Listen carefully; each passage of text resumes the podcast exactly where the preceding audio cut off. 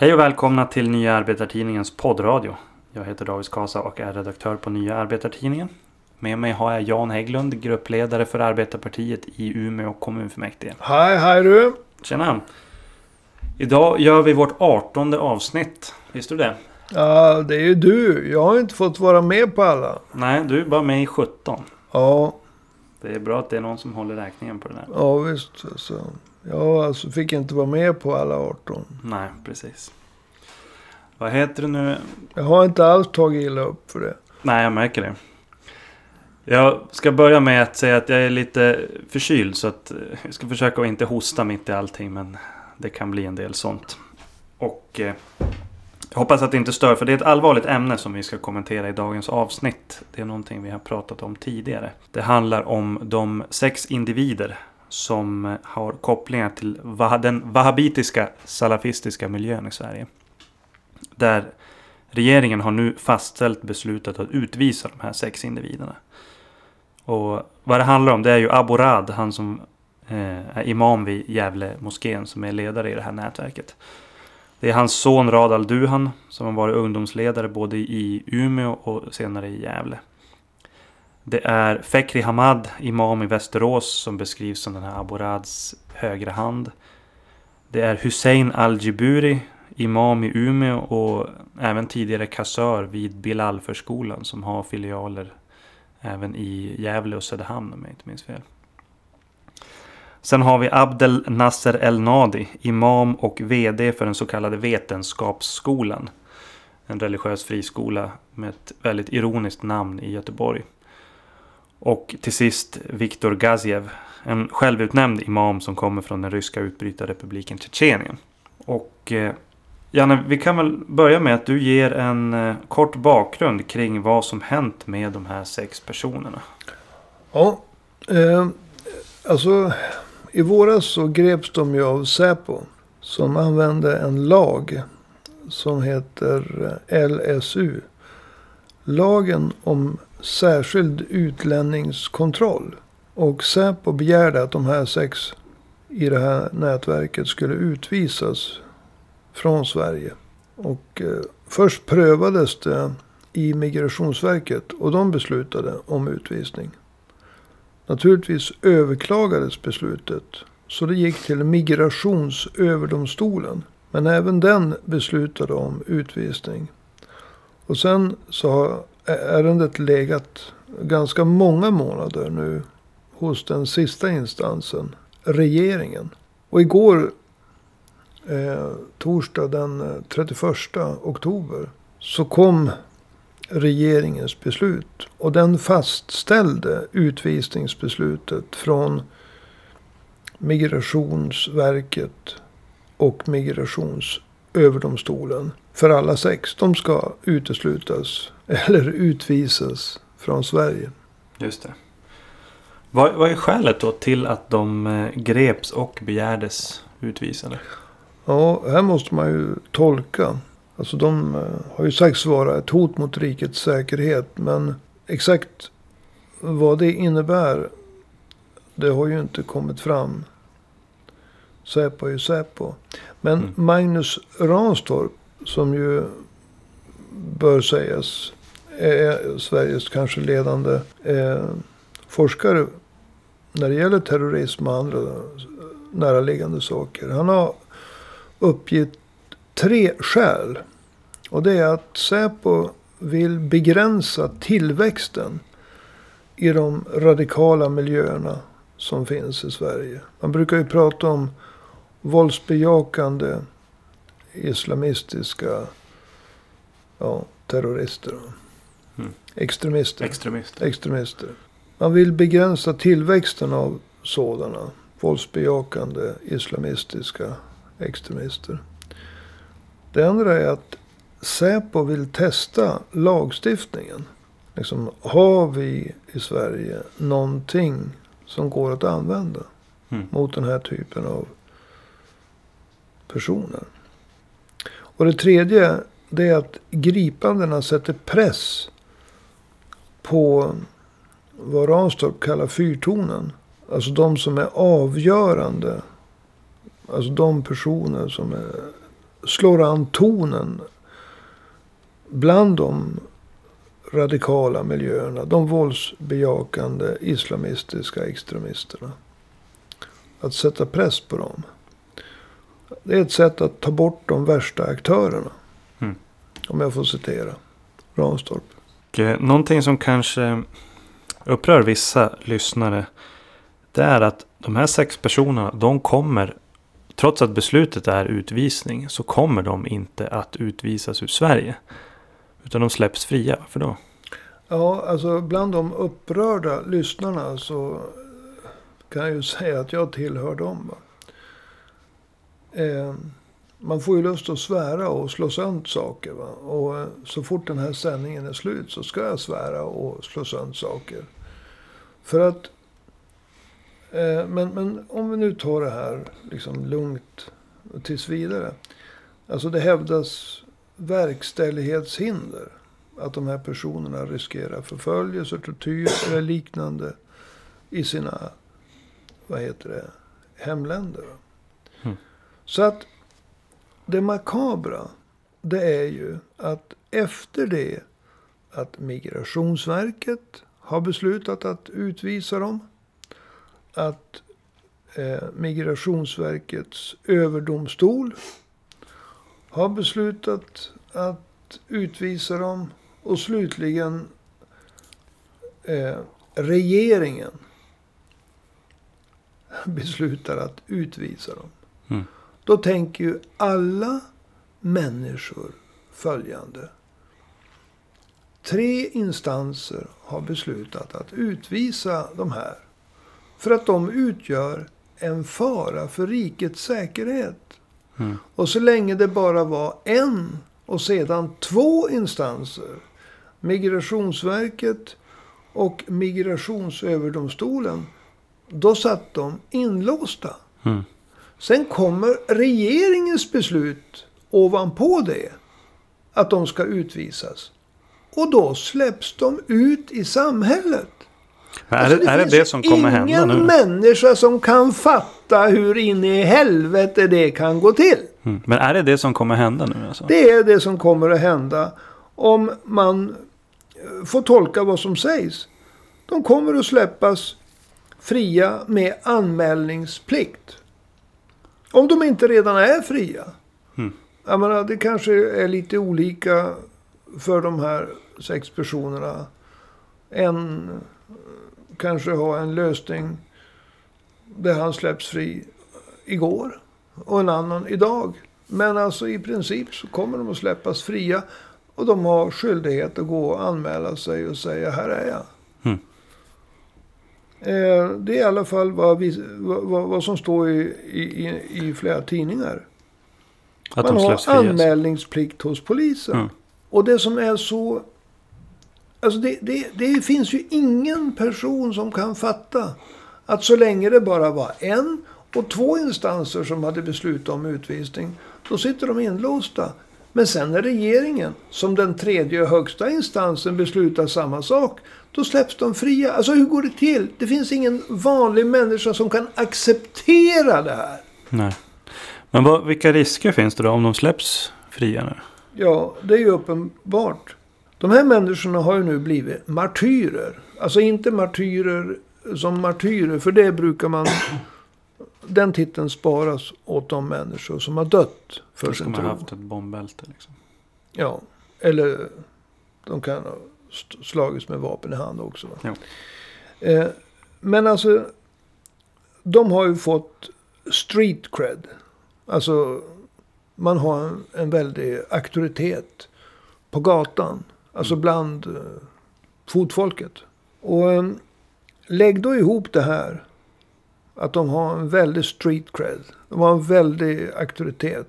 De har suttit inne eh, hos fotfolket. Va? Hos de som är själv tillhör Wahhabia Salafia. Vilket är gatunamnet på de som eh, är wahhabitiska salafister. Eh, det finns 2000 enligt Säpo våldsbejakande islamistiska extremister i Sverige. Och runt den här ringen på 2000 så finns det ytterligare 1000 individer Eh, inom eh, mc-kretsar skulle man kalla dem för prospects. Va? Just det. Wannabes. Som ska eh, liksom bevisa sig. Så vi har ett skikt på 2000 och så har vi ett till skikt runt om på 1000 till. Så Och- 3000 Ja, totalt. 3000 farliga människor. Och av dessa har ju dessutom minst 150 varit i Irak och Syrien och återvänt. Och det är människor som har stridit med vapen i hand. Det är människor som kan ha varit med och huggit huvudet av folk. Det är människor som kan ha deltagit i gruppvåldtäkter. Som kan ha implementerat slavmarknader. Som har köpt och sålt eh, sexslavar. Som har återinfört korsfästning. Som har bränt människor levande. Inte alla. Men det är mycket möjligt att en del har gjort det. Det vore osannolikt att ingen hade gjort det. Varför skulle svenskar som har rest ner och slagits för IS ha varit annorlunda än alla andra? Och eh, det här är personer som kommer till Sverige och vill ha ledning. Och de här sex kommer ut med den auktoritet de har efter att ha suttit i fängelse. Och med sin, med sin nya street cred så har ju de här sex individerna än större möjligheter att bidra till att det växer fram en ny generation av våldsbejakande islamistiska extremister. Att de växer över till att bli terrorister. Ja, det de här kan är upprörande. Jo, verkligen. De kan ju även eh, framstå som att... De kan ju även framställa det svenska samhället som fientligt mot muslimer. Om de grips och så släpps de fria.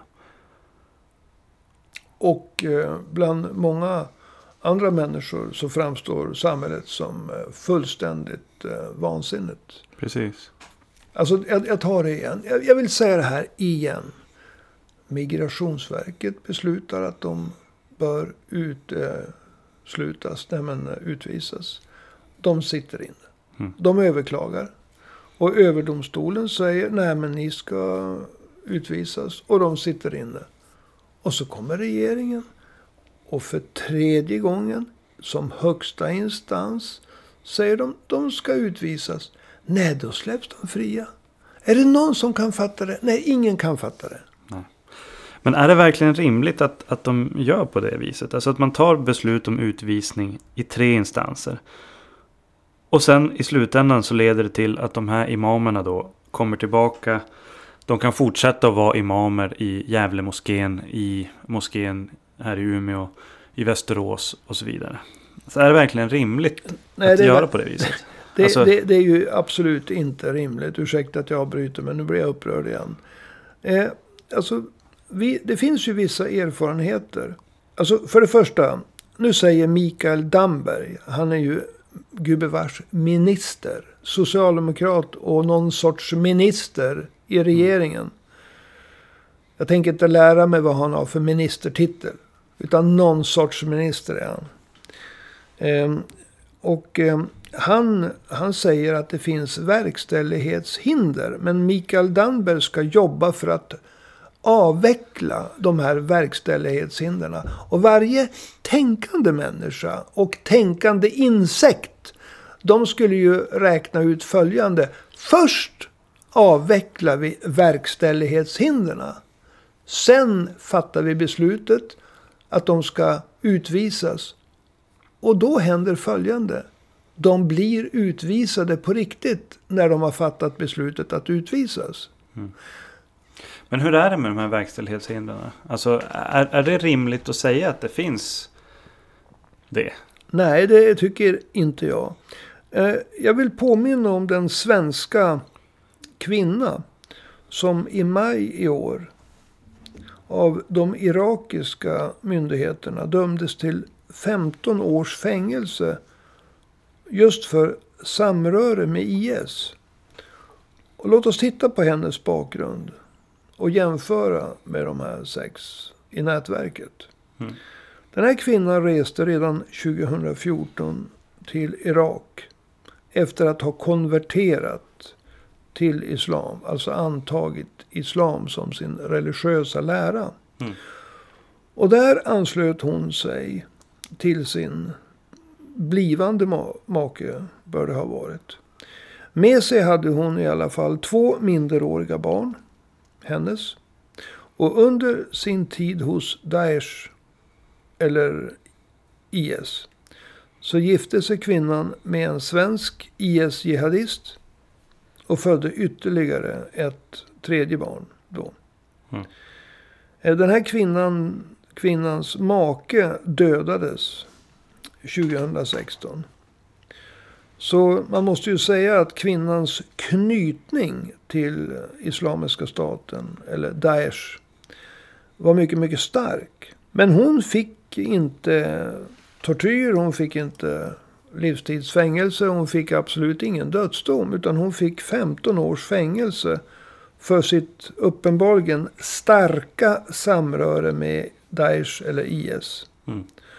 Och i domen framhölls att kvinnan visste vad hon gav sig in på då hon reste till Syrien och Irak. Och att hennes syfte var att leva med terrororganisationen Daesh eller IS. Och de här uppgifterna, beskrivningen av kvinnan och hennes agerande kommer både från Expressen och Sydsvenskan den 26 maj 2019 i år alltså. Så kvinnan, svensk medborgare, har alltså dömts för att ha levt i det så kallade IS-kalifatet i fem år. Hon har gift sig, fått barn, bildat familj med en man som stridit för IS utbredning. Men hon erhåller inget dödsstraff. Och mot den bakgrunden finns det ingen anledning att utgå ifrån att de här, om vi tar de här tre av de sex, Mm. som skulle kunna utvisas till Irak. Därför att det är där de hör hemma. Alltså att, att de skulle komma och dömas till dödsstraff. Mm. Utan som jag ser det så är det bara att verkställa utvisningen. Mm. Idag. Igår. Så det du menar alltså det är att den här berättelsen om, om eh, den svenska IS-kvinnan. Den, den visar att det här talet om att förföljelse, tortyr och så vidare. Det stämmer helt enkelt inte. Nej, alltså, det, det, det motsäger det hela. Va?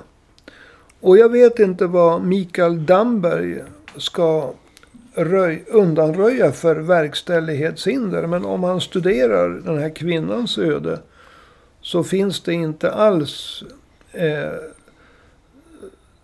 vad heter det, som jag ser det finns det ingenting som eh, skulle kunna förhindra att de som ska utvisas till Irak borde ha utvisats igår.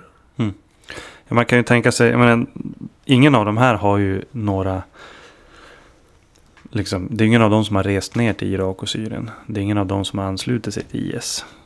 Ingen har själv deltagit i något terrordåd vad vi vet i alla fall.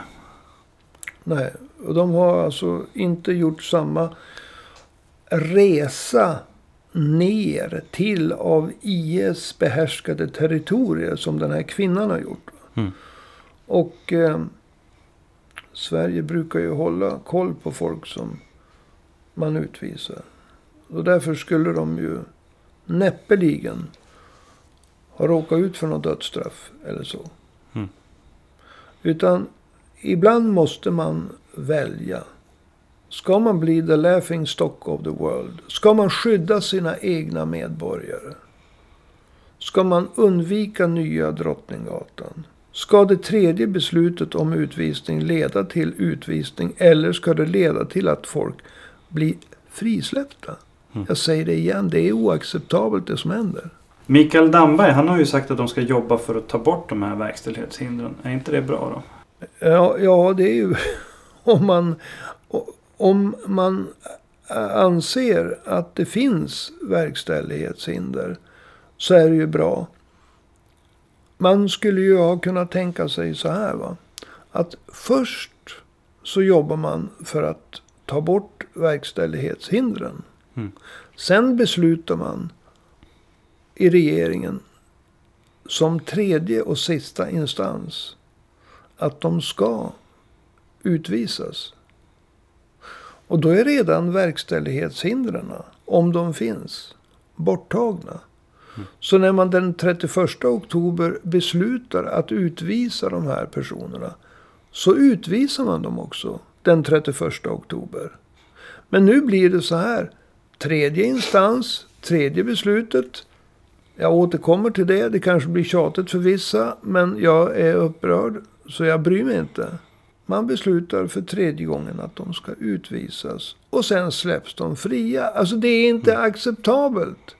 Utan de här verkställighetshindren som Mikael Danberg pratar om. De borde ha varit undanröjda. Och när det gäller de här tre som hör hemma i Irak. Så visar ju kvinnan att det borde inte vara speciellt svårt att ha undanröjt dem. Jag tycker inte att de finns. Mm. Har du några avslutande ord att säga om det här ämnet? Eh, ja, det har jag. Det är så här. Att under en period så genomförde IS väldigt många terrordåd. Vi kan börja med Charlie Hebdo i Paris. Mm. Och vi kan följa upp det med den här nattklubben. Som hade någon sorts rockkonsert. Mm. Där det dog väldigt många människor. Och sen följde terrordåd i Bryssel. Och i, i Ryssland. Och i Tyskland. Och Drottninggatan i Sverige. I Istanbul. Tror jag. Alltså över hela Europa. Och i en rad andra länder utanför Europa. Regeringens uppgift är att förebygga nya Drottninggatan. Där det dog fem människor, 15 skadades och oändligt många fler lever med, i sorg och förtvivlan. Och regeringen genom att det tredje beslutet om utvisning innebär en frigivning. Där de här personerna kan påverka de 2 till 3 tusen våldsbejakande islamistiska extremisterna. Påverka dem i terroristisk riktning. Och speciellt de som har kommit tillbaka från IS. Va? så kan det här leda till att vi får se nya terrordåd i Sverige. Och det är inte för mycket begärt av en regering att den först ordnar bort verkställighetsbesluten. Sen beslutar för tredje gången om utvisning. Så att en utvisning den 31 oktober 2019 leder till verkställighet det vill säga en riktig utvisning den 31 oktober 2019. Och inte till den här svarta farsen. Mm. Som regeringen består av. Alltså de som tror att det är konstigt att folk föraktar, börjar förakta, misstro och förakta rättssamhället. Det är bara att titta på hela den här affären. Ja. Och skulle det hända någonting ett dåd nu. För tänk, först så lyckas USA spåra upp och ta koll på IS högste ledare. Sen utropar de en till. Och USA tar koll även på den. Så det finns en oerhörd behov av IS att ta revansch. Och det kan bara ske i och med att de har förlorat sina territorier. Genom att gå tillbaka till den traditionella metoden för terrorgrupper. Nämligen att spränga sig själv här och där. Eller kidnappa plan och köra in dem i byggnader. Eller vad man nu kan tänka sig. Va? Spränga sig själv i tunnelbanan eller på flygplatser. Och skulle någonting sånt hända nu. Så kommer de partier som ingår i regeringen inte att vinna valet. De har krympt och de kommer att fortsätta att krympa. Och ursinnet i Sverige, det berättigade ursinnet, som jag känner, det kommer att växa. Så regeringen genom en monumental dumhet beslutar för tredje gången att utvisa. Och det leder till frisläppande. Det går inte att acceptera. All right. Med de orden så vill jag tacka för idag då. Jan Hägglund, gruppledare för Arbetarpartiet i Umeå Jag får tacka för att få komma hit och släppa ut lite ånga. Men inte bara för min egen skull. Utan jag vet att det jag känner, det känner miljoner människor i Sverige. Och efter det att vi har stängt av de här eh, mikrofonerna så ska jag svära och slå sönder saken. Yes. Vad heter det? Du som lyssnar och vill göra någonting för eh, de många offer för IS, Daesh och liknande terrorgrupper som finns i Sverige. Eh, kan ju faktiskt besöka och dela den hemsida som har upprättats med vittnesberättelser. Från offer som finns i Sverige. Som du har varit med och skapat, Janne. Ja. Demokrati och upprättelse heter den. Och man hittar den på demokratiupprättelse.se. Demokratiupprättelse.se. Eller också, eller också kan man bara ha D bindestreck u.se.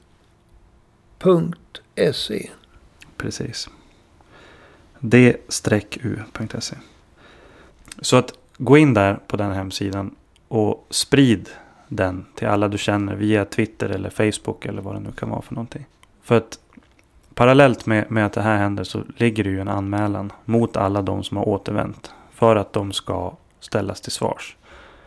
Och får de här vittnesberättelserna spridning då hjälper det. Då hjälper det till med att sätta press på myndigheterna att ta, ta itu med att lagföra de här individerna som har kommit tillbaka från IS, Daesh, andra terrorgrupper. Och det är också ett steg i att förhindra att det sker nya Drottninggatan. Absolut.